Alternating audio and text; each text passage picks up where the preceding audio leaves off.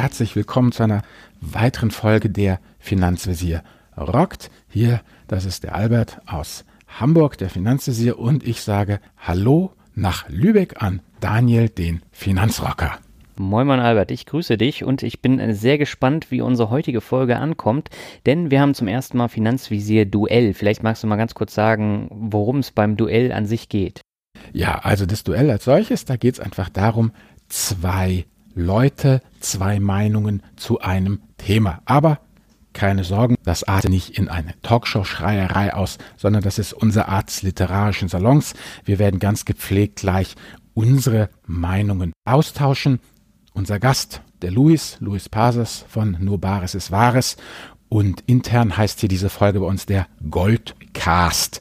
Denn Luis und ich werden uns zum Thema Gold braucht man's oder braucht man's nicht im Depot austauschen. Genau, ich darf moderieren und die Folge ist wirklich gut geworden und wir sind gespannt, wie die Resonanz auf diese Folge ist. Bevor wir loslegen, haben wir aber noch einen äh, Sponsor an Bord und heute wollen wir euch nochmal eine Investition vorstellen, die zwar keine monetäre Rendite abwirft, aber sich doch für eure Gesundheit und euer Wohlbefinden auszahlen dürfte, nämlich das Boxspringbett von Bruno. Und äh, das Berliner Startup Bruno hat hart daran gearbeitet, ein Boxspringbett für den perfekten Schlaf zu entwickeln. Und das Resultat ist ein tieferer Schlaf und auch eine bessere Regeneration. Und auf dem Bruno Boxspringbett, da schläft man nicht nur gut, es sieht auch noch super aus und es wurde zusätzlich mit dem renommierten German Design Award ausgezeichnet. Genau. Und wie Daniel schon sagt, es ist flexibel. Das Bruno-Bett gibt es nämlich in drei Optiken und durch die Variation der Holz- und Metallfüße ist es in vier Farben und drei unterschiedlichen Kopfteilen zusätzlich erhältlich. Also da habt ihr wirklich jede Menge Möglichkeiten, das passend aufzubauen. Weitere Vorteile für euch? 30 Tage Probeschlafen, 10 Jahre Garantie und kostenlose Lieferung bis ins Schlafzimmer. Ja, wenn du mehr über Bruno-Bett erfahren möchtest, dann geh einfach auf www.brunobet.de slash Finanzvisier. Da bekommst du alle Infos und erhältst zusätzlich als Hörer unseres Podcasts 50 Euro Rabatt für das Boxspringbett. Und das wird dir zu einem Preis von 1600 Euro. Online kannst du es bestellen und dann wird es auch geliefert. Der Rabatt wird bei dieser URL automatisch abgezogen und aufgemerkt, der Gutschein gilt aber nur bis zum 11.04.2019. Also www runobet.de slash Finanzvisier und das Ganze bis zum 11.04.2019. Jo, damit sind wir durch und ich denke, Daniel, auf zum Goldcast. Genau, auf zum Goldcast mit Luis.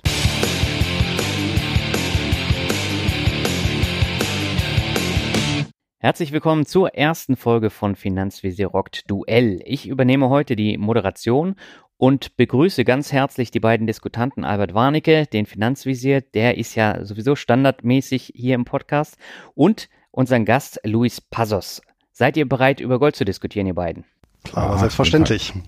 Ja, schön, dass es äh, geklappt hat und wir haben ja auch ein interessantes Thema. Und wir möchten heute über Gold sprechen. Und heute gab es eine News vom World Gold Council. Das ist die globale Lobbyorganisation der Goldbergbauindustrie. Und äh, da gab es die News, dass sich die Zentralbanken massiv mit Gold eindecken. Und damit wollen sie natürlich versuchen, unabhängiger vom Dollar zu werden und auch ihre Reserven zu diversifizieren, da sie im Laufe des Jahres mit zunehmenden geopolitischen und wirtschaftlichen Unsicherheiten äh, rechnen. Und der Fokus der Notenbank, der liegt demnach darauf, in sichere und liquide Vermögenswerte zu investieren. Jetzt interessiert mich natürlich jetzt zum Einstieg mal eure Meinung dazu. Sollte der Fokus der Privatanleger angesichts dieser geopolitischen Krisen in den USA, in Venezuela, der Brexit ist ja auch ein Risiko, nicht auch darauf liegen, in sichere und liquide Vermögenswerte zu investieren? Luis. Ja, fange ich doch gerne an. Also meine Position ist, dass Edelmetalle, in welcher Form auch immer, da können wir gerne auch drüber diskutieren, in ein ausdiversifiziertes Weltportfolio mit reingehören. Und so wie es im Prinzip das Tagesgeld als, als Liquidität erster Ordnung gibt, ist Gold in ja, der unmittelbaren Form eine Art Liquidität zweiter Ordnung. Was mir so eingefallen ist, um das Ganze mal ein bisschen mm, die, die, die Bedeutung äh, bisschen plastischer darzustellen. Der Super Bowl, der strahlt ja noch aus und in dem Zusammenhang ist mir eingefallen, der Albert hat ja selber immer verglichen, naja, oder äh, den Vergleich bemüht, ich muss ja meine Defensive haben, ne, wie bei die, die schweren Jungs, die Brecher, die einfach nur halten müssen die Linie. Und dann habe ich die Flinken, die agilen im, in dem Sport, die, äh, die müssen halt die Punkte machen, die Rendite. Ne? Also auf der einen Seite Tagesgeld oder halt kurzlaufende Staatsanleihen, auf der anderen Seite Aktien. Ja? Mhm. Und im Prinzip, und die Reservebank, ja, das ist, das ist das Gold dann. Okay. Und das heißt aber im Umkehrschluss, das gehört dann auf jeden Fall auch angesichts dieser geopolitischen Krisen dann ins, ins Portfolio, gerade wenn dann die Märkte da in die Krise rauschen sozusagen, dass man dann eben so einen Sicherheitsanker drin hat. Ja, ich persönlich finde das schon und die mhm. letzten mehr, also mehrere tausend Jahre Historie lehren, dass es nicht verkehrt ist, einen kleinen Portfolioanteil zumindest in Edelmetallen zu halten und äh, nicht zuletzt der babylonische Talmund, äh, der ja doch mit Weisheit, mit Lebensweisheit äh, glänzt, äh, empfiehlt ja durchaus da auch eine entsprechende Aufteilung des Vermögens und da gehört dann Liquidität und seinerzeit natürlich dann in Form von Edelmetallen mit dazu. Ja, Albert, wie ist denn deine Meinung dazu? Ja, ich, wie soll ich sagen, Gold ja, aber nur um die Frau damit zu behängen. Also ich bin da ganz klar ähm, ähm, gegen Gold äh, positioniert. Also zum einen weil, ähm, wie sagt äh, Luis, ja, das stimmt, das habe ich immer gesagt mit der Defensive und der Offensive. Ähm, allerdings sehe ich eben einfach das ähm, Thema ja, Cash dann doch eher als, als Defensive oder eben, ähm, wie soll ich sagen, äh, die, die Staatsanleihen. Denn was ich sagen muss, ich habe ja doch jetzt hier ein bisschen recherchiert auch für unseren Podcast und was ich da total faszinierend fand, ist, es ist wirklich ja schwer, sich beim Gold unemotional zu verhalten. Das muss ich ganz ehrlich äh, zugeben. Da hat jeder irgendwie eine Meinung und es hat ja auch diesen äh, Mythos. Und ich meine, wer kennt es nicht, diesen legendären Satz, ne? Mein Schatz. Also das ist natürlich dieser Gollum-Effekt, der dann da auch immer greift. Was ich also wirklich festgestellt habe bei der Recherche, irgendwie du suchst nach Gold und du findest äh, auf beiden Seiten des Atlantiks die Wortwolke Gold. Fiat, also du bist immer sofort mit Fiat-Währung am Start mit Bitcoin, mit die Mächtigen sind alle widerliche Kreaturen und abgesägte Schrotflinte. Das scheint irgendwie so die Wortwolke zu sein von den Leuten, die da in Gold machen, muss ich ganz ehrlich sagen, fand ich also auch ganz, ganz erstaunlich. Also was für mich einfach ähm, gegen Gold spricht, ist das, was eigentlich hier auch eben Warren Buffett sagt, dass das Ding einfach äh, nichts produziert, nichts abwirft und in ihrem, wie soll ich sagen, der Herr Warren Buffett hat das ganz wunderbar mal gesagt hier, Gold is a way of going long on fear. Ja, also es geht einfach immer darum, wenn die Furcht groß ist, dann kaufen die Leute äh, äh, Gold und äh, wenn man sich das mal anguckt, was wirklich schockiert hat, muss ich ganz ehrlich sagen, ist die unglaubliche Volatilität von, äh, von Gold auch. Ja, also ähm, die liegt, wenn ich mir angucke, die Volatilität von Gold liegt in etwa in der von, von Aktien. Ja, also irgendwie, wenn man hier jetzt mal eine Volatilität sich anguckt, ich habe das mal ganz grob rausgesammelt, von einem iShares MSCI Emerging World, fünf Jahreswohler irgendwie 13 Prozent und der von Xetra Gold, der liegt irgendwo bei 12 Prozent. Das ist dieselbe Größenordnung, ja, während eben ähm, äh, langlaufende äh, äh, ja, Staatsanleihen, deutsche Staatsanleihen irgendwo bei drei Prozent Volatilität liegen. Also mit anderem, das Zeug ist volatil. Das heißt, äh, es schwankt wie, wie verrückt. Es taugt nicht so richtig ähm, als Inflationsabsicherung. Und für, für mich ist es auch, wie soll ich sagen, eben, ja, wenn man überlegt, es produziert nichts wie Aktien. Es schwankt wie verrückt, ist für mich kein Stabilitätsanker. Es hilft ja letztendlich in Krisen, ja, sagt man ja, ja. Mhm. Dann habe ich einfach mal zwei Leute gefragt, die sich auskennen mit Krisen. Meine Mama und mein Schwiegervater. Die waren, nämlich meine Mutter, ähm, äh, kommt aus Oberschlesien und die weiß, wie es ist, in der Diktatur zu leben damals, unter der kommunistischen. Äh, mein Schwiegervater ist dann äh, anderthalb Jahre nach dem Krieg ausgewiesen worden aus Pommern. Und was die zum Thema Gold sagen, ist, da können wir ja sicherlich nachher noch drauf eingehen, aber das Quintessenz von beiden war unabhängig, wenn du in der, wenn in solchen Situationen brauchst du kein Gold, da brauchst du Familie und du brauchst eben den Clan, das, was wir jetzt hier als Clan-Kriminalität sehen, also genau diese Clan-Sache, die hat sie damals gerettet. Du brauchst Handelsware, Gold, äh, ist, da gehört da nicht dazu, sagen da gehört Schnaps dazu, da gehören Zigaretten dazu, da gehört Kaffee dazu und die, ja, wie soll ich sagen, eine gewisse Geschmeidigkeit, um einfach Deals zu machen und wenn nötig halt mit Nervenstärke unter den Augen der Miliz. Und das war eigentlich für mich als jemand, der überhaupt gar keine Krisen kennt, der schon rumjammert, wenns WLAN zusammenbricht, eigentlich eigentlich ähm, immer das, das letzte Argument, was für Gold gesprochen hat. Und jetzt, gut, es ist nur anekdotisch, aber es haben jetzt nämlich zwei Leute unabhängig voneinander bestätigt, dass eigentlich Unternehmergeist dich da mehr rausreißt als Gold. Mhm. Luis, da kannst du gleich mal entgegnen und sagen, welche Vorteile denn Gold bietet. Da hast du doch bestimmt auch ein paar, oder? Ja, sehr gerne. Ist natürlich so, was immer gerne bemüht wird, sind dann so Extremkrisen, wo natürlich auch gesagt wird, na ja, und dann bringt mir das Gold auch nichts, weil dann werde ich ja enteignet. Oder wer noch so ein bisschen äh, in, in, in der römischen äh, Geschichte wühlt, dann wird dann hier äh, den jüdischen Krieg vielleicht noch kennen von dem Flavius Josephus, wo beschrieben wird, wo die, äh, wo Rom eben Jerusalem belagert und die diejenigen Hebräer, die dann die Stadt verlassen, aufschlitzen, um zu gucken, ob die irgendwie Gold verschluckt haben. Also ganz brutale Szenen. Aber es gibt ja so auch etwas abgemilderte Szenarien und äh, das finde ich eigentlich ganz äh, ganz interessant, dass Albert seine Familiengeschichte anspricht, weil zum Beispiel meine Großmutter war halt noch sehr sehr sehr geprägt von der Hyperinflation, die sie als kleines Kind mitbekommen hat eben in den 20er Jahren, ja, wo eben Familienvermögen innerhalb kürzester Zeit ausradiert wurden und äh, der Bürgerstand ja äh, also die Bürgerschicht eliminiert wurde in, in, in weiten Teilen und wer vielleicht in den Jahren zuvor etwas klüger und weitsichtiger war und nicht sein ganzes Gold für Eisen gegeben hat, sondern da eine Reserve gebildet hat, der hatte nicht nur die Möglichkeit, äh, gut durch die Krise zu kommen. Und wer sich da mal Bilder machen will, wie die Verarmung da vonstatten gegangen ist, dem empfehle ich vom Ferguson das Ende des Geldes. Das ist sehr, sehr schön protokolliert und auch erschreckend protokolliert. Das war eben keine Extremkrise mit Milizen und Ausweisungen äh, und ähnliches, aber eben, äh, dass äh, das Papiergeld nichts mehr wert war, also mhm. nur zum, zum Tapezieren oder zum Heizen. Ja. Und wer eben da sein paar Unzen behalten konnte, der konnte für kleines Geld dann auch den Grundstock für ein größeres Vermögen legen. Ja, analog dazu eben äh, in Argentinien Anfang des Jahrtausends wo dann auch der Mittelstand äh, die ganzen argentinischen Peso verloren hat, das entsprechende Vermögen, Geldvermögen und wer halt Dollar hatte oder eben Gold, konnte sich eben für kleines Geld in Anführungsstrichen ja dann auch mit äh, Vermögenswerten im Inland auch äh, wieder eindecken oder halt ähm, seine bürgerliche Existenz sichern. Und wer das eben nicht hatte, der hat halt eben Pech gehabt. Hm. Welche Alternativen gibt es denn für dieses äh, typisch physische Gold, was die Leute dann immer im Garten vergraben? Da gibt es doch bestimmt auch Alternativen, wenn ich keine Lust habe, jetzt auf ähm, dieses physische Gold zu setzen, oder? Ja, also würde ich sagen, offen gesagt, aus meiner Meinung, ich bin ja wie gesagt Goldgegner, ja, aber mhm. wenn Gold dann bitte physisch. Also von diesen ganzen äh, Alternativen, dieses Buchgold halte ich ja, oder Papiergold halte ich überhaupt nichts, weil es ist in meinen Augen sinnlos, weil ähm, das, was ähm, Luis ja gerade erzählt hat mit Argentinien und dem Peso, mhm. ja, und in solchen Situationen, wenn dann womöglich auch noch ein Goldverbot droht, ja, oder wie Luis ja schon gesagt hat, ich gab äh, Gold für Eisen, ne, diese ganze, wenn dann an Patriotismus dann äh, äh, appelliert wird, ähm, dann äh, in solchen Situationen muss man sein Gold einfach äh, äh, bei sich haben.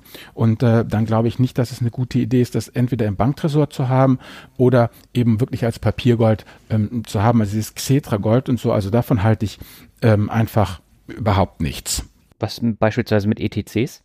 Gar nichts. Da bist ja nochmal im äh, ganzen Kontrahentenrisiko drin. Also ich habe mal ein bisschen ähm, recherchiert hier zum äh, Thema die Nummer eins hier auf dem deutschen Markt ist ja praktisch die ähm, Deutsche Börse Commodities GmbH, ne? Mhm. So, also und die äh, gibt dir im Xetra Gold raus und wenn du da mal einfach im äh, Handelsregister nachguckst, ja, das ist die totale Klitsche, ja. Die hat einen Umsatz pro Jahr von 13,3 Millionen Euro Umsatz. Das ist echt nicht viel. Die hat eine Million Stammkapital, ja, äh, und sie hat ähm, hier irgendwie äh, sieben Gesellschafter. Das ist die Commerzbank, die Deutsche Bank, die Deutsche Börse AG, die DZ Bank, dann die Metzler Bank, dann die von Tobel Beteiligungen und dann noch äh, Umicore AG. Das ist so eine ähm, auch ja Gold Firma, mit der eben die äh, äh, äh, Deutsche Börse Commodities GmbH zusammenarbeitet. So, und ähm, von den Banken ist jede mit 162.000 da äh, investiert. Das heißt, es ist eine ganz kleine GmbH. Und wenn es da irgendwann mal zum Crash kommen sollte oder irgendwas aufläuft, ich meine, 162.000 Euro äh, sind doch sofort abgeschrieben, ja. Mhm. Also von daher ist das für mich auch einfach ein ähm, Emittentenrisiko, ein Kontrahentenrisiko, was ich einfach nicht, nicht eingehen äh, will, weil es eben kein Sondervermögen ist ist, sondern einfach nur eine, eine stumpfe Inhaber-Schuldverschreibung letztendlich, ja. Und mhm. das kann es irgendwie, das passt für mich nicht zum Thema Sicherheit dazu. Aber rein theoretisch kann ich da auch in Goldminenaktien gehen und da einen ETF von kaufen. Das kannst du natürlich machen, aber das ist dann halt eine Sektorwette und da fragt sich halt, ob, ob, ob das so sinnvoll ist. Ich dachte, wir reden jetzt wirklich über, über Gold, ja, also Gold als Gold und nicht über Goldproduzenten. Also das würde mich auch nicht sonderlich interessieren. Also wenn Gold, dann bin ich wirklich der Meinung, richtig physisch und eben auch anonym gekauft und wirklich als echte, echte Krisenversicherung und dann auch super diskret eben irgendwo verschwinden lassen. Ich weiß nicht, wie siehst du das, Luis? Ja, in dem Punkt sind wir ja sogar einer Meinung und äh, also wenn Gold, dann äh, pur und eben möglichst ehrlich, so wie das Edelmetall eben auch ist. ja. Wer möchte, kann natürlich oder spekulativ vorgehen möchte, kann natürlich Goldminen Aktien kaufen oder einen Korb aus Goldminenaktien im Prinzip, wie soll ich sagen, so als so eine Art natürlicher Hedge gegen, gegen äh, sich entwertende Papiergeldsysteme. Das, das kann man machen. Ja, das wäre nicht nur eine Sektorwette, das wäre im Prinzip auch eine Anti-Papiergeldwette.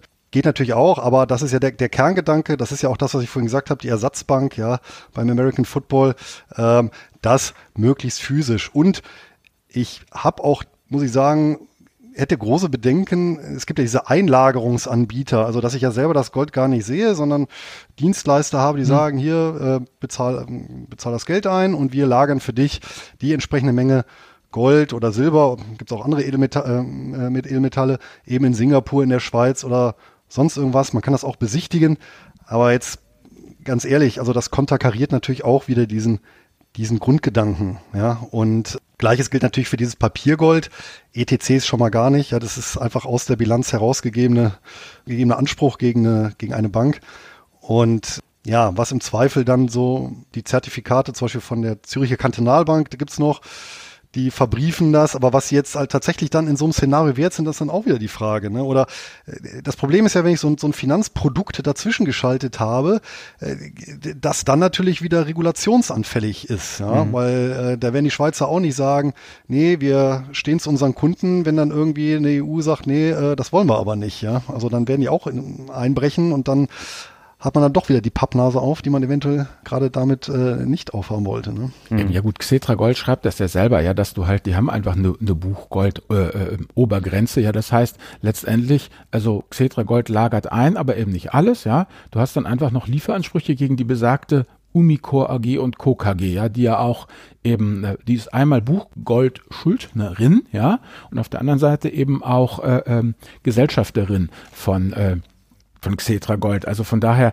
das ist einfach eine Geschichte, wo ich, wo ich sage, mm, mm, also zum Beispiel hier finde ich ganz interessant, solange die Zahl der ausstehenden Schuldverschreibungen 10 Millionen nicht übersteigt, ja, können die 500 Kilo Gold mal so eben als Buchgold einfach nur als Lieferansprüche stehen lassen, ja. Und das ist halt doch schon ganz, ganz ordentlich und das geht hoch bis 5 Tonnen Gold, ja, die sie einfach nur als Buchgold haben können. Also von daher, das das lohnt auf, auf keinen Fall für, äh, finde ich, für für den Goldkauf. Wie gesagt, ich hatte letztens noch jemand im Coaching, der wurde das auch empfohlen und dann, äh, die war eben auch super sicherheitsbewusst, ne? Und dann haben wir das halt mal besprochen, was das alles bedeutet. Und die war total entsetzt. Also sie hat sich das irgendwie so vorgestellt, äh, wie so eine kleine Dagobert Duck-Geschichte, weißt? Also wo es dann irgendwo echt einen Geldspeicher gibt, wo dann so ein Fach ist, wo dann ihr Name dran steht. Ja, du, das wurde ihr so vermittelt vom Vertrieb. Ja, gut. Und äh, Vertrieb, naja, dann, äh, Vertrieb von Finanzprodukten, wir kennen es ja selber. genau. ja, nee, also da muss ich aber sagen, da bin ich dann auch Purist, ja, und ich sag ja auch, und äh, um nochmal, Albert, dein, dein, dein Buffett-Zitat eben aufzugreifen, Gold wirft ja nichts ab da sage ich ja, das ist ja gerade der Vorteil, ja. Und deswegen ist das ja auch Gold in, in, in seiner, also als, als, als wirklich als, als physisches Edelmetall etwas Besonderes, was eben durch nichts anderes, an, an das nichts anderes rankommt in, in dieser Form. Es wirft nichts ab, es steht für sich. Es hat einen, einen, einen, einen über Jahrtausende etablierten Wert.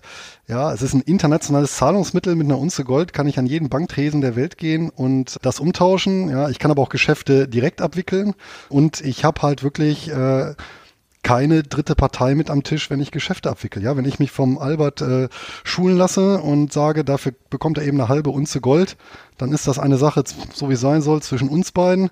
Ja, und selbst das Bargeld reicht da nicht dran, weil dort ja immer noch die Zentralbank quasi mit am Tisch sitzt im übertragenen Sinne Und äh, das Elementarste ist da tatsächlich eben das Edelmetall. Und dann würde ich auch. Ja, Tauschhandel. Ja, äh, in letzter Instanz ja. Ne? Und wenn ich es mir zulege, dann tatsächlich nicht über so indirekte Anlagen, sondern dann kann ich mir auch gleich selber ein Bankschließfach äh, oder ein, eine andere Form der, der Verwahrung suchen, an die ich persönlich drankomme. Und wenn ich dann eben sage, weiß ich nicht, ich traue einem deutschen Bankschließfach nicht, dann kann ich mich ja auch ins Auto setzen und irgendwo im Ausland ein solches eröffnen. So teuer ist das auch nicht pro Jahr. Hier in Deutschland liegen wir, denke ich mal, bei 25 bis 100 Euro äh, pro Jahr. Wobei ich aber eine Sache natürlich auch beachten muss, muss mich genau erkundigen, wie die Versicherung oder wie, wie, der Inhalt eines Bankschließfach abgesichert ist. Mhm. Das heißt, äh, bei manchen Banken geht's dann eben, gibt es so eine Grenze von 2000 Euro oder 10.000 Euro. Das nützt mir dann nichts äh, tatsächlich, wenn die Bank ausgeraubt werden sollte und ich habe dann eben dann 30.000 Euro da liegen. Dasselbe mhm. gilt für die häusliche Verwahrung, da also auch in die Hausratpolice gucken, unter welchen Umständen Edelmetalle bis zu welcher Höhe ähm, versichert sind. Mhm. Lass uns doch gleich mal bei diesem Thema bleiben. Was würdest du denn sagen, wie sollte man in Gold investieren? Es gibt ja da mehrere Möglichkeiten. Man kann jetzt einen großen Barren kaufen, man kann einen kleinen Barren kaufen, man kann Münzen kaufen. Es gibt noch Schmuck. Äh, ich kann mir auch Goldzähne einsetzen lassen oder äh, halt was ganz anderes. Worauf sollte ich denn achten, wenn ich Gold kaufe und äh, in welchem Format ist es denn am gängigsten oder am besten? Also ich würde es auf jeden Fall also erstens bei einem seriösen Händler, also der, wie soll ich sagen, der, der osteuropäische Anbieter am nächsten Autohof, der äh, mit 50 Prozent Abschlag zum Marktpreis verkauft, würde ich eher mit Vorsicht genießen. Aber die großen Handelshäuser, da macht man sicherlich nicht viel verkehrt. Wobei ich jetzt auch im Vorfeld mal ähm, meine Frau gefragt habe, ähm, wie die das momentan handhaben bei der Bank. Und weil es tatsächlich mittlerweile viele gefälschte insbesondere Barren gibt, weil die einfach zu fälschen sind. Wenn man dort an der Bank äh, Gold verkauft, dann dauert es noch ein paar Tage bis zur Gutschrift, ähm, weil die das wirklich mittlerweile prüfen. Ja? Also vorher wurde das taggleich oder später am nächsten Tag wertgestellt. Mittlerweile dreht das eine Prüfschleife, um zu gucken, ist das nicht irgendwie ein, ein, ein Wolframkern mit, äh, mit Goldüberzug. Mhm. Und ähm, ach so, da kann man dann nicht mal die Archimedes-Nummer machen, weil die Dichte dann passt, oder wie? Ja, ja, das passt irgendwie vom Gewicht und das, äh, das muss dann wirklich ja, von, einem, von einem Fachmann, äh, ja, ich glaube im wahrsten Sinne des Wortes durchleuchtet werden, genau, mhm. um zu gucken, äh, ist das auch wirklich 100% Gold ne? und dass eben diese Homogenität auch äh, passt. Ne? Und von daher sicherlich die großen Handelshäuser, da ist man, vermutlich läuft man da ein sehr geringes Risiko und ja, je kleiner der Anbieter wird, desto vermutlich unsicherer wird das Ganze. Du, ähm, Luis, gerade nochmal eine Frage jetzt auch an dich, ganz wie gesagt, weil ich ja heute da recherchiert habe und festgestellt habe, dass ähm, Goldankauf habe ich immer im Internet ein bisschen gesucht. Also der aktuelle Spotpreis, der war irgendwie jetzt bei 1144 Euro und 65 Cent gerade.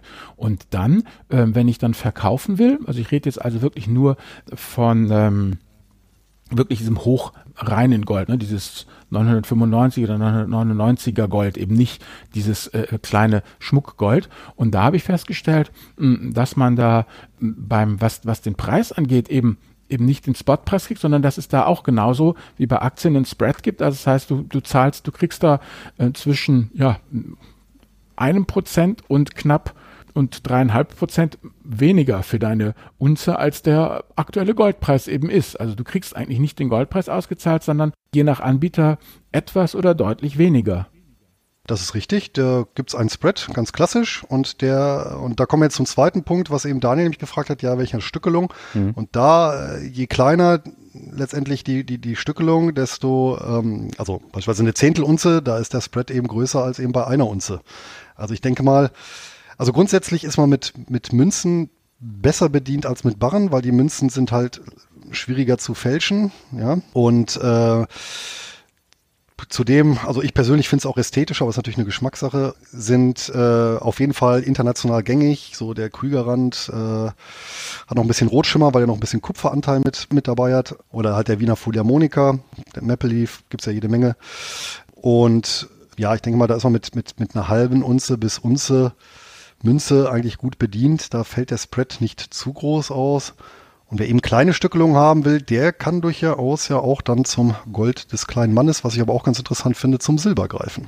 Mhm. Ganz kurz nochmal nur für alle die, die da nicht so fit sind im ganzen Goldbereich, eine kurzen Service-Durchsage. Eine Unze, meine Lieben, das sind 31,1 Gramm und äh, ja, die kosten eben aktuell hier und heute 1144 Euro, beziehungsweise wenn man es aufs Gramm Gold umrechnet, ihr kriegt das Gramm Gold schon für 37 Euro. So, das mhm. mal einfach so, weil wenn äh, hier äh, Louis eben sagt, eine Unze Gold, ich meine, ähm, das sind 1144 Euro, das ist ja schon eine richtig große äh, äh Münze, Louis, da weiß ich ja nicht, ob ich in der Krisensituation nicht davon abbeißen will, weißt, ob ich dann nicht, nicht eine halbe Unze rausrücken will. Also das ist ja dann immer die, die Sache mit den, mit den Stückelungen, weißt. Ich meine, kann natürlich sein, wie soll ich sagen, ähm, dass ja dann sowieso, ich meine, diese, diese, diese Pare, dieses, dieses Thema so und so viel Euro für eine Unze ist ja, wenn wir in Turbulenzen kommen, dann wird das ja ganz blitzschnell ausgehebelt und dann kann es ja sein,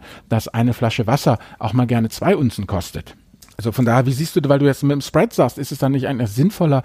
Also für mich, wenn man schon einen auf Sicherheit und, und Krise macht, dann sollte man doch vollkommen auch ab, absehen, meiner Meinung nach, von diesem Thema Spread und was kostet mich das, sondern dann sollte ich doch eigentlich eher so kaufen, dass ich äh, äh ja dann mit kleinen Stückelungen arbeiten kann. Ich habe mal gelesen, es gibt so Schokoladentäfelchen Gold. Die gibt's ja, ich wollte gerade sagen, ja, ja, ja, ja, ja. Ja, aber da ist der Spread, der, der, der so hoch, also die will ich mir, die will ich mir halt nicht kaufen. Mhm. Ähm, nein, also da bin ich dann eher doch ein Freund äh, davon. Wie gesagt, wir reden jetzt ja nicht von einem, von einem ganz Extrem-Szenario, ja, äh, sondern von einem mittelschweren. Ja, was ist denn dein Szenario? Ich, naja, wenn ich eine, äh, zum Beispiel eben eine, eine, eine, eine schwere Inflation, eine Währungskrise habe, äh, mhm. nehmen wir mal an, eben sowas wie 1923, äh, dann helfen mir durchaus auch die Unsten, wenn ich dann eben äh, sage, gut, äh, ich erwerbe dafür dann eben in so einer Situation beispielsweise Immobilien oder äh, dann tausche ich um und oder behalte es eben über die Zeit, äh, bis eben eine neue stabile Währung rauskommt. Ja für den sicherlich nehme ich dann die Unze Gold nicht, um an der Aldi, um bei Aldi hier an der Kasse meine meine Packung Nudeln zu äh, kaufen. Ne? Das, da wird wahrscheinlich auch mit dem Rausgeben ein bisschen schwierig. Aber da hilft vielleicht eben eine Beimischung äh, durchaus von Silber. Und da ist natürlich sehr interessant.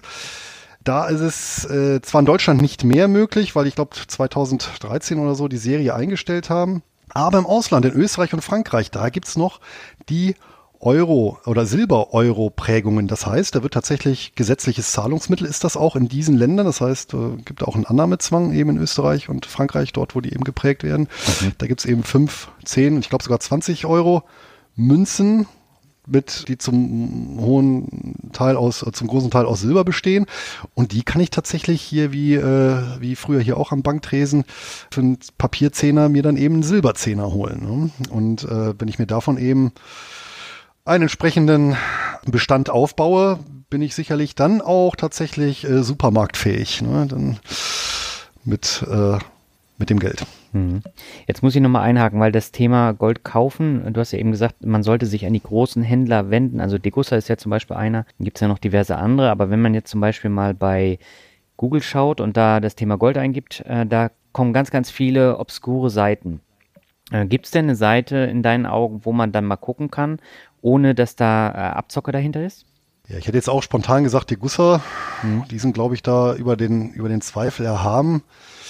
Ansonsten sicherlich die, ja gut, dann ist halt die Frage, wie anonym das äh, ist, aber äh, die gängigen Banken sind sicherlich auch keine falsche Adresse, wenn ich da auf Sicherheit gehen möchte. Und ich würde eher, muss ich sagen, bei einer Bank kaufen, als äh, bei einem dieser kleineren Internethändler. Äh, mhm. ja.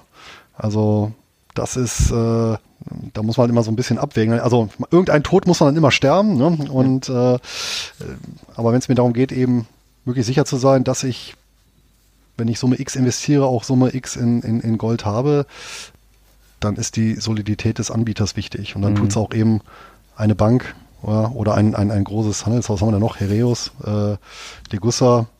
Ja, das sind sicherlich, äh, sicherlich gute Adressen und äh, die auch, sag ich mal, ja, vernünftige Kurse stellen. Also und ja, wo man auch wieder verkaufen kann, ist ja auch das nächste. Ne? Also mhm. es kann ja durchaus sein, dass äh, dass ich in bestimmten Situationen auch äh, zur Portfolio, zum Portfolioausgleich dann äh, ja wieder Gold verkaufen möchte. Mhm. Ja, es gibt ja ein großes Goldvergleichsportal namens gold.de. Das ist ja auch ein Anlaufpunkt, wo man da mal gucken kann, wie viel ist jetzt die Unze Gold wert oder wie viel ist jetzt äh, die Unze Silber wert. Aber äh, da geht der Verkauf ja tatsächlich dann über kleinere Shops und äh, die warnen halt auch vor Fake-Shop-Warnungen. Und äh, das fand ich zum Beispiel auch interessant, weil da gibt's tatsächlich Seiten, die werden dann auch über AdWords beworben und äh, das sind absolute Fake-Sachen. Und äh, gerade für Leute, die, die es eben nicht wissen, wie man da im Internet äh, vorgehen sollte, äh, die sind natürlich dann ähm, ja praktisch total aufgeschmissen, wenn sie da bei so einem kaufen. Ja, natürlich. Aber das ist ja, das ist letztendlich für alle teuren äh, Güter. Das gilt ja dann eben für, für, für Markenklamotten oder so gilt das ja genauso. Ne? Also überall, wo da eine Spanne drin ist. Und ähm, ja, äh, das mit dem Verkauf, äh, Goldverkauf an der, am, am Autohof, das war jetzt auch nicht aus der Luft gegriffen. Da mhm. gibt's ja auch äh, tatsächlich entsprechende betrügerische Banden, die dann mit herzreißenden Geschichten ihren Goldschmuck, angeblich echten Goldschmuck anbieten, weil sie dringend Geld brauchen, um für die Krankenhausbehandlung irgendeines Verwandten und deswegen das billig abgeben und das ist natürlich dann äh, ja so Katzengold, ne? Also mhm. irgendwie äh, äh, Stahl mit äh, mit ein bisschen bisschen Goldfarbe, ne? Und ja ja unsere ja. Das kennt man ja natürlich. Ist, unsere mittlere macht genau. ja gerade eine Tour durch Südostasien und es gab natürlich zu Weihnachten für alle Geschwister, verstehst du, aus Südostasien echte Markenware. Also natürlich klar, was da kam, das war auch allen klar, es war auch nett und wunderbar und ich meine, was erwartest du auch? Aber das ist ja genau das Gleiche. Ich meine, das, dabei sind wir jetzt eigentlich auch weg vom Gold. Ich meine, das ist ja immer dieses, ne, wenn der Deal zu gut ist, um wahr zu sein, dann, äh, ja, dann, genau. sorry, was soll das? Ja. Ein Händler ist mir ja. noch eingefallen, der natürlich auch über jeden Zweifel erhaben ist, ist Pro Aurum. Die haben ja auch mhm. über deutschlandweit Filialen und da kann man halt auch ja, Tafelgeschäfte tätigen, also sprich äh, Geld gegen Gold und ich glaube bis also unter 10.000 Euro ist das ja anonym möglich. Mhm. Genau, ja, bis 9.999 Euro, das habe ich auch recherchiert. Da kann man dann genau. einfach hingehen und äh, das kaufen. Genau, wo wir jetzt gerade schon bei dem Thema sind, ähm, vielleicht kannst du, Luis, nochmal was zum Thema Steuern bei Gold sagen, weil da gibt es ja auch eine Besonderheit. Ja, das ist die Besonderheit, die wir ja alle, glaube ich, gerne noch bei den Aktien hätten. Und diejenigen, die, die seit äh, mehreren Jahren äh, ähm, hier im Aktienmarkt unterwegs sind, die kennen natürlich noch die Steuerfreiheit auf Spekulationsgewinne. Das war viele lange Zeit ein Jahr, musste man ein, ein halbes Jahr einen Titel halten äh, und danach waren Kursgewinne steuerfrei, später auf ein Jahr verlängert. Und beim Gold ist es immer noch so. Also wer tatsächlich Gold kauft und mindestens äh, dann 365 Tage hält, der kann dann etwaige Kursgewinne steuerfrei vereinnahmen. Und ich glaube, das gilt sogar für Xetra Gold. Da gab es ein Urteil, das musste auch ausgefochten werden, weil da genau nämlich die Frage war, ist das jetzt Gold oder ist das ein Wertpapier? Ne? Und da haben die Richter, meine ich, ja. entschieden. Das wird aber oft äh, von den Finanzämtern gesagt, das, das bin ich auch drauf gekommen, Luis, das habe ich auch gefunden. Da ist noch der Krieg, also da ist es noch nicht raus. Also noch nicht, noch nicht ganz ausgefochten, ja. Genau, also, also du, was du sagst, stimmt mit dem, mit dem Gericht, genau so ist es. Aber die Finanzämter stellen sich dann doch manchmal wohl noch auf den Standpunkt, dass eben da ja auch diese Buchgoldbeimischung dabei ist und dass das, das dann irgendwie vergiftet zur Gänze oder ich weiß nicht, wie der Fachbegriff jetzt da ist.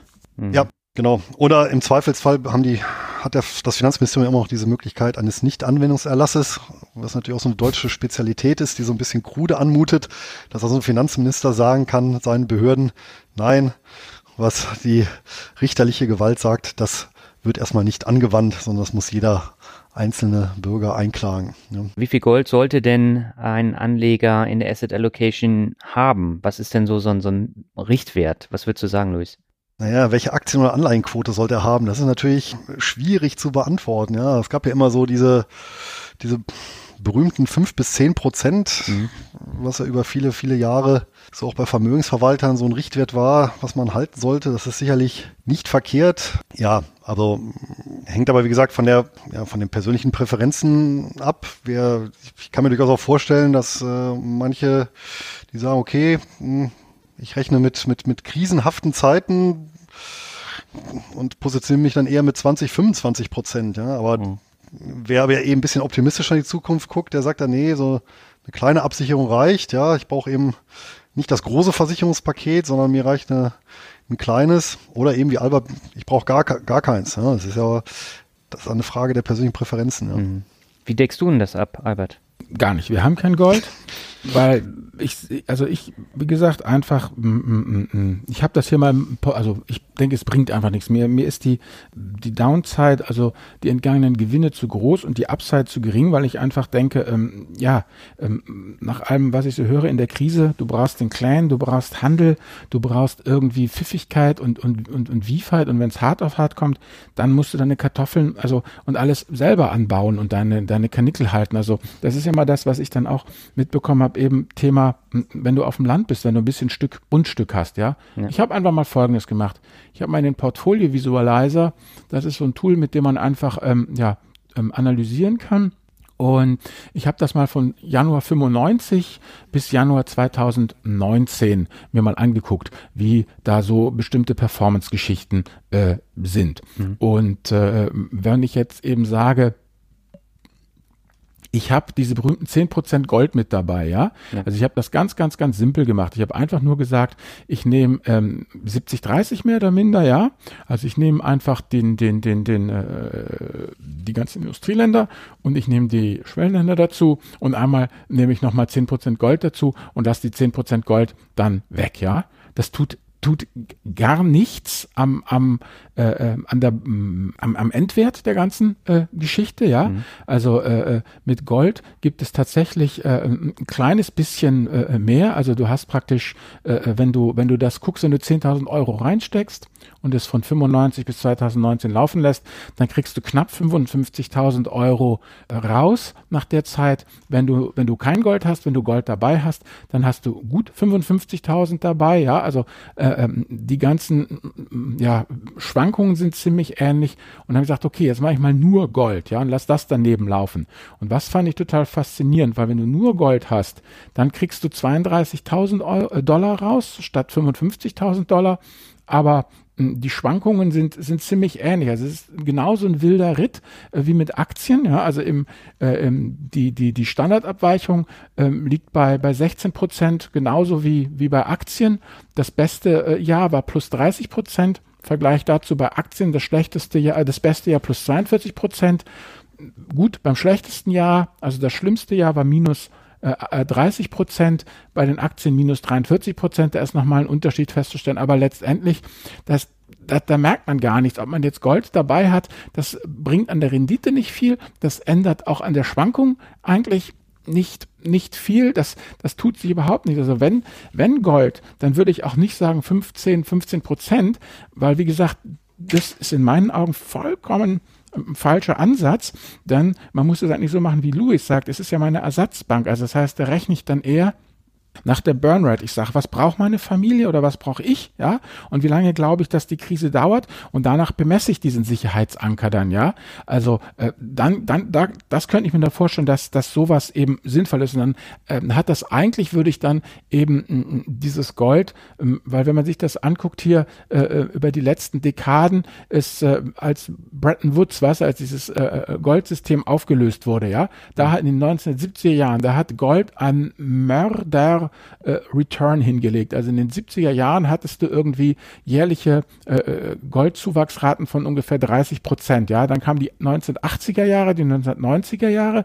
Da hattest du über, über eine Dekade Minus. In den 2000ern hattest du wieder plus 15 Prozent pro Jahr und in den 2010ern, wo wir jetzt drin sind, da ist momentan, sieht es so aus, als würde es null auf null rausgehen, ja. Das heißt also vollkommen unberechenbare äh, äh, äh, Renditen von diesem Goldzeug und deshalb eben meine Meinung nach, ich würde das nicht in die Asset Allocation so mit reintun, weil ich da äh, mit, mit, mit produktiv, wie soll ich sagen, mit Aktien äh, mehr rausholen kann, äh, höhere Liquidität habe äh, äh, geringeren Spread habe ich meinen Spread von drei Prozent, da würde ich ja bei Aktien Selbstmord begehen, also das ist ja grauenhaft. Ähm, und, und das Gold wirklich als, als Ersatzbank nehmen, wie Louis das sagt, und dann eben nach der Burnrate rechnen und nach der lange, Länge der Krise rechnen und überlegen, ja, äh, äh, wenn, wenn, wenn Louis sagt, er, wir wollen es machen wie damals mit der Hyperinflation, beziehungsweise in Argentinien, Venezuela jetzt, wie man es sieht, ne, dass man dann ähm, er sein, sein Goldpäckchen äh, danach dimensioniert und, mhm. und nicht nach äh, äh, irgendwelchen Rendite-Gesichtspunkten. Ja. Das ist natürlich klar, ich meine, das ist ein sehr, sehr überschaubarer Zeitraum und wenn ich schon diesen, sagen wir, Versicherungsgedanken im Hinterkopf habe, dann ist ja auch klar, dass, äh, dass ich, dass im Prinzip den Vorteil, den Gold dann ausspielt, der ist ja extrem Pareto verteilt. Das heißt, über viele, viele, viele Jahre wird da vielleicht auch ein Leben lang nie was passieren. Aber wenn wir eben solche hoffentlich relativ singulären Ereignisse haben, wie eben äh, Währungsverfall, Währungsreform, Probleme mit dem Geldsystem, dann habe ich da eben, wie gesagt, meine Ersatzbank. Und wenn man sich einfach mal anschaut oder vergegenwärtigt, dass wir seit 1500 etwa 800 Währungen gehabt haben äh, oder Währungssysteme gehabt haben, von denen heute noch äh, etwa 20 existieren ja, ähm, von denen wir eben Glück haben, dass wir jetzt, äh, naja, oder äh, zum Beispiel mit dem Pfund oder mit dem Dollarraum äh, Systeme haben, die seit äh, 1694 beziehungsweise 1792 existieren. Ähm, es ist eben eine stabile Währung ist eben keine Selbstverständlichkeit. Ne? Und das äh, wissen natürlich unsere Vorfahren, also zumindest der deutsche Zweig, äh, wird das vermutlich sehr, sehr, sehr gut wissen.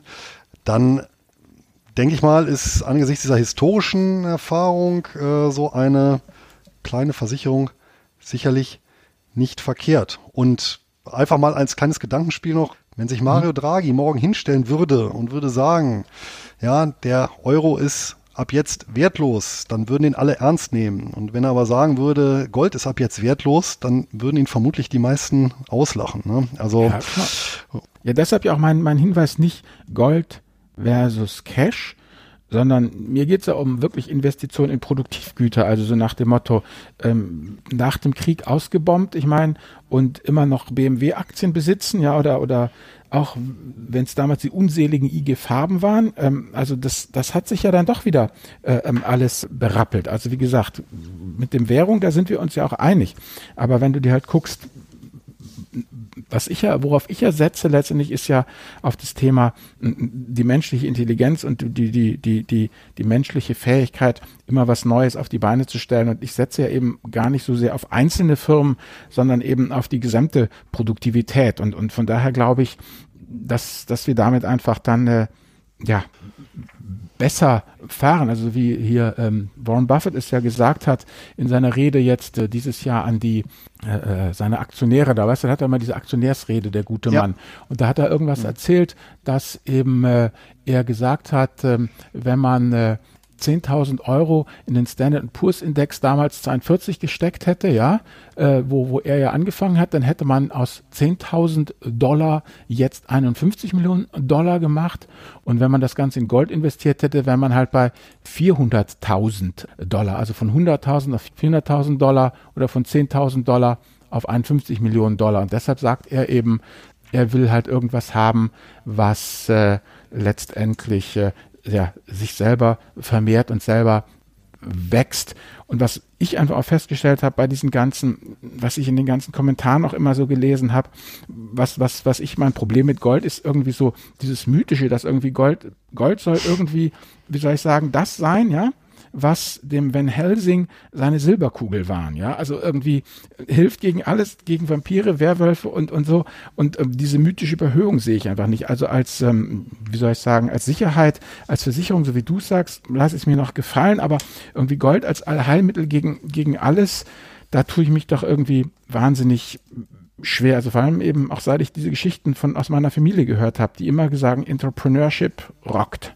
Ja, ähm, ich wollte euch sagen, das äh, mit dem Warren Buffett ist ein schönes Beispiel. Und wenn wir uns mal, ähm, ist mal eine schöne Aufgabe auch für, für jeden Hörer, sich einfach mal zu überlegen, okay, stellen wir vor, oder wir stellen uns vor, die, die, die gute Fee würde uns ähm, eine Million Euro jetzt zur Verfügung stellen, die aber nicht für uns wäre, sondern die könnten wir dann unseren, sagen wir, Urenkeln in 50 bis 100 Jahren hm? zukommen lassen. Wir müssten jetzt allerdings die Vermögensallokation bestimmen. Und ähm, da würde ich vermutlich auch einen, ein Weltportfolio mir zusammenstellen an, an entsprechenden Aktien und dann mit einer Beimischung Gold. Und das wäre, glaube ich, dann auch so mein favorisiertes Gesamtpaket, was ich sagen okay. würde, was ich auf die Reise schicken würde. Ich würde tatsächlich nicht nur Aktien, sondern ich würde dann eben als quasi Liquiditäts-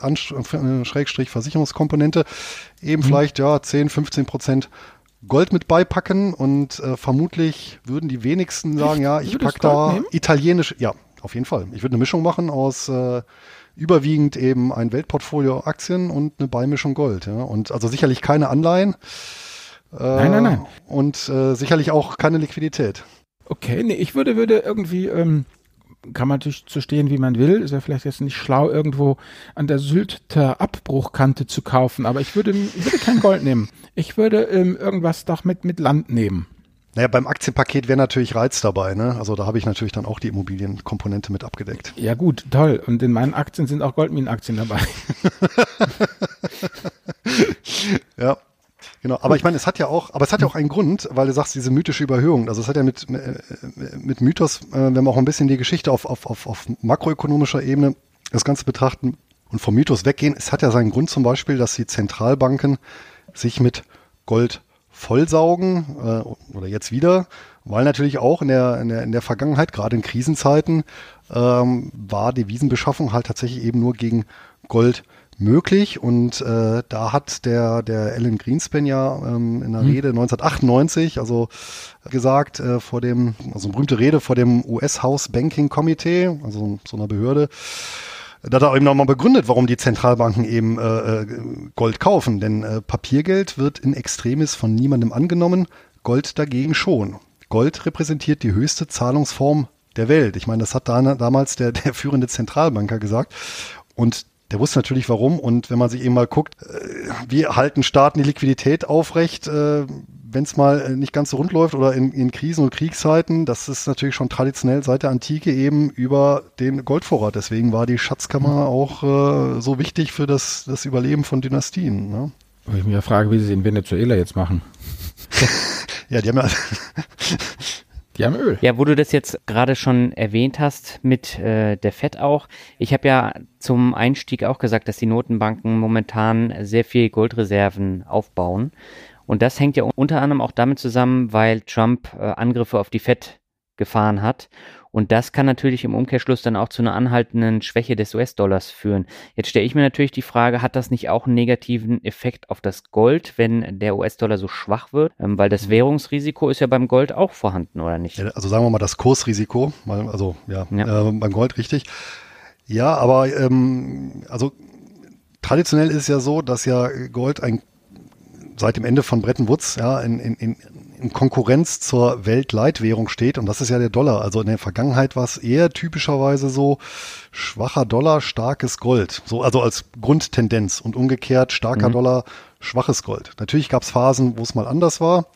Ja, genauso wie es eben Krisenphasen gab, wo das Gold gestiegen ist, beispielsweise in ja, 2001, 2003 nach dem Dotcom-Crash oder auch Phasen, wo es mal zwischenzeitlich gefallen ist, wie beispielsweise in der Weltfinanzkrise 2007 bis 2009. Ja, also das ist ein bisschen uneinheitlich, aber tendenziell gegen die Weltleitwährung, sofern die jetzt nicht 100% goldgedeckt wäre oder allgemein goldgedeckt wäre, würde äh, oder ist das etwas gegenläufig. Das heißt, ich hätte da tatsächlich mit Gold äh, eine Möglichkeit, auf Währungsebene sogar ein bisschen zu diversifizieren. Gibt es ja noch weitere Risiken? Naja, jede Menge. Ne? Also ich habe natürlich, ich habe ich hab ein Enteignungsrisiko und das ist ja nicht nur bei Diktaturen wie unter Mao, Stalin, Hitler, sondern eben auch unter Demokratien. Äh, ausgerechnet die USA, das denkt man ja gar nicht, die äh, 1933 ein Goldverbot erlassen hat. Ich glaube, es gab eine Freimenge von, von ein paar Unzen, weil Gold damals wesentlich weiter verbreitet war.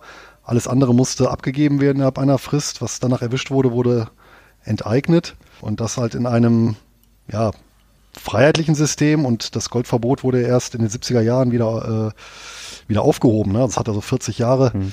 äh, etwa Bestand gehabt. Ne? Also das ist natürlich ein Risiko. Aber das habe ich natürlich bei anderen Sachen auch. Das habe ich bei Immobilien, das habe ich letztendlich auch bei Unternehmen aber halt eben auch bei Gold, keine Frage. Ne? Ich habe ein, ein, ein Diebstahlrisiko, ja, ja. Ähm, das Fälschungsrisiko haben wir, ne, dass ich mal irgendwas andrehen lasse, was halt im Kern eben nicht so substanzhaltig äh, wertvoll ist, weil gefälscht habe ich natürlich. Ähm, ja, das Diebstahlrisiko, wenn ich nicht genug versichert habe, dass, dass ich dann leer ausgehe. Ja, ich denke mal, das ist ja, das sind ja schon einige, einige Risiken. Ne? Und halt mhm. das allgemeine Kursrisiko dann sowieso gegenüber meiner Währung. Ja. Wäre es da nicht sinnvoller, dann gleich auf Silber zu setzen, weil Silber wurde doch noch nicht verboten, oder?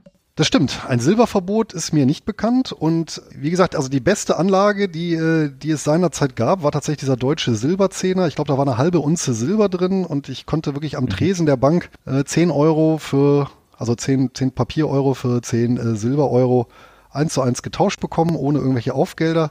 Das heißt, nominal war ich eingeloggt. Ich konnte nie unter 10 Euro fallen, hatte aber volles, äh, das volle Kurspotenzial des Silbers äh, konnte ich damit ausschöpfen. Äh, wer sich seinerzeit damit eingedeckt hat, ja, der hat äh, quasi, wie soll ich sagen, die Ersatzbank und die Abwehr äh, miteinander verbunden, um im äh, Eingangsbild zu bleiben. Und äh, wer es jetzt noch nachholen möchte, kann das eben noch tatsächlich über, ja, über Frankreich oder, oder Österreich versuchen.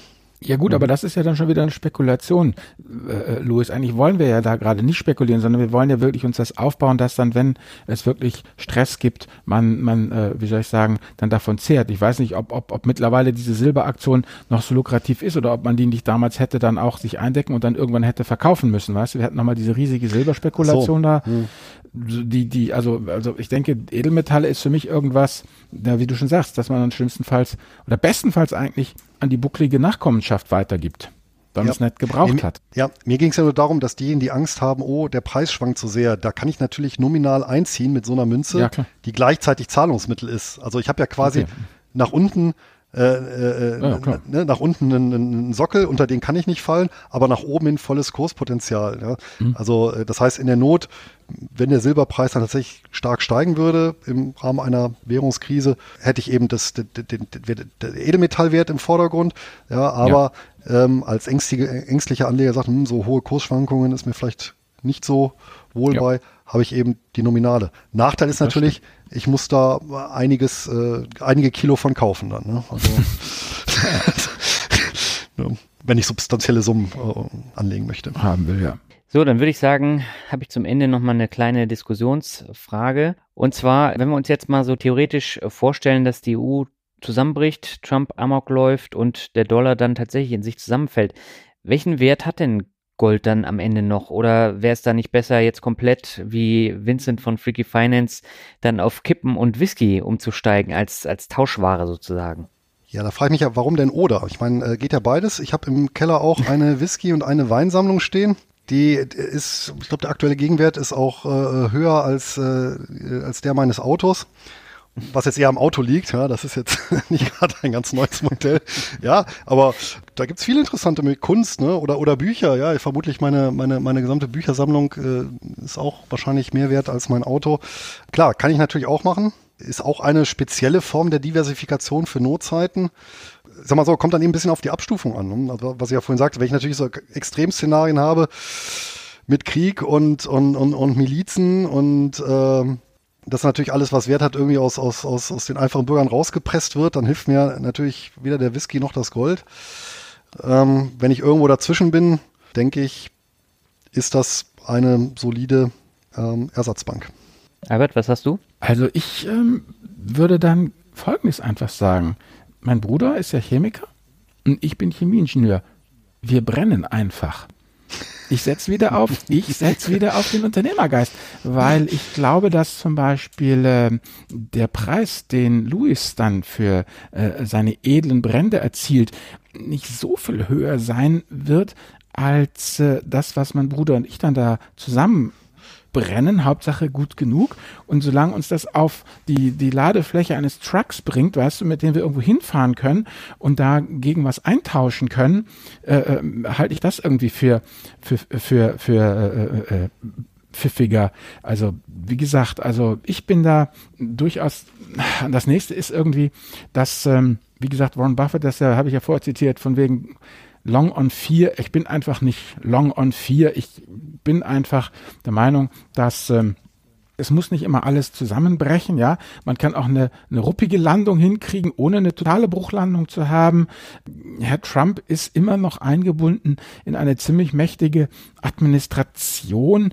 Also ich, äh, wie soll ich sagen, was ich immer faszinierend fand, eben auch was man ja gar nicht so mitkriegt, ist eben, wie ver verwoben hier der Welthandel mittlerweile auch ist. Also äh, damals, weißt du, als 9-11 war, haben sie ja die ganzen Grenzen zugemacht und die ersten, die nach einer Woche gejammert haben und die Grenzen nach Kanada und Mexiko wieder aufhaben wollten, waren die Jungs von der Autoindustrie, weil die sonst nicht mehr hätten produzieren können, ja. Also ich glaube, mhm. dass auch dieses Thema einer, also äh, Trump twittert und die Welt fällt in sich zusammen, das ist halt einfach in meinen Augen auch, auch überdimensioniert. Also ich glaube, dass wir mittlerweile eine ganze Menge Checks und Balances haben und dass auch ja letztendlich, hm, guck mal, die Chinesen werden immer reicher, ja, die haben ja auch immer mehr zu verlieren, ja. Also die wollen ja dann auch nicht unbedingt Krieg und Konflikt, sondern die wollen ja auch irgendwie das Leben genießen und, und die kommen nicht aus der totalen Armut und haben nichts zu verlieren, sondern auch der chinesische Mittelstand, äh, wie soll ich sagen, würde ich mal vorschlagen, ähm, geht lieber reisen, als dass er in den Krieg zieht. Also das ist einfach meine Sache, dass ich, dass ich das eben das einfach für ziemlich theoretisch halte und äh, äh da eben ja der Meinung bin, mit Freunden und, und, und, und letztendlich ähm, einem, einem Garten äh, äh, kommt man weiter. Also da, da halte ich dann meine, meine persönliche Fachkenntnis auch, dass ich im Zivildienst gelernt habe, wie man schlachtet, ja, für, für lebenspraktischer und sinnvoller.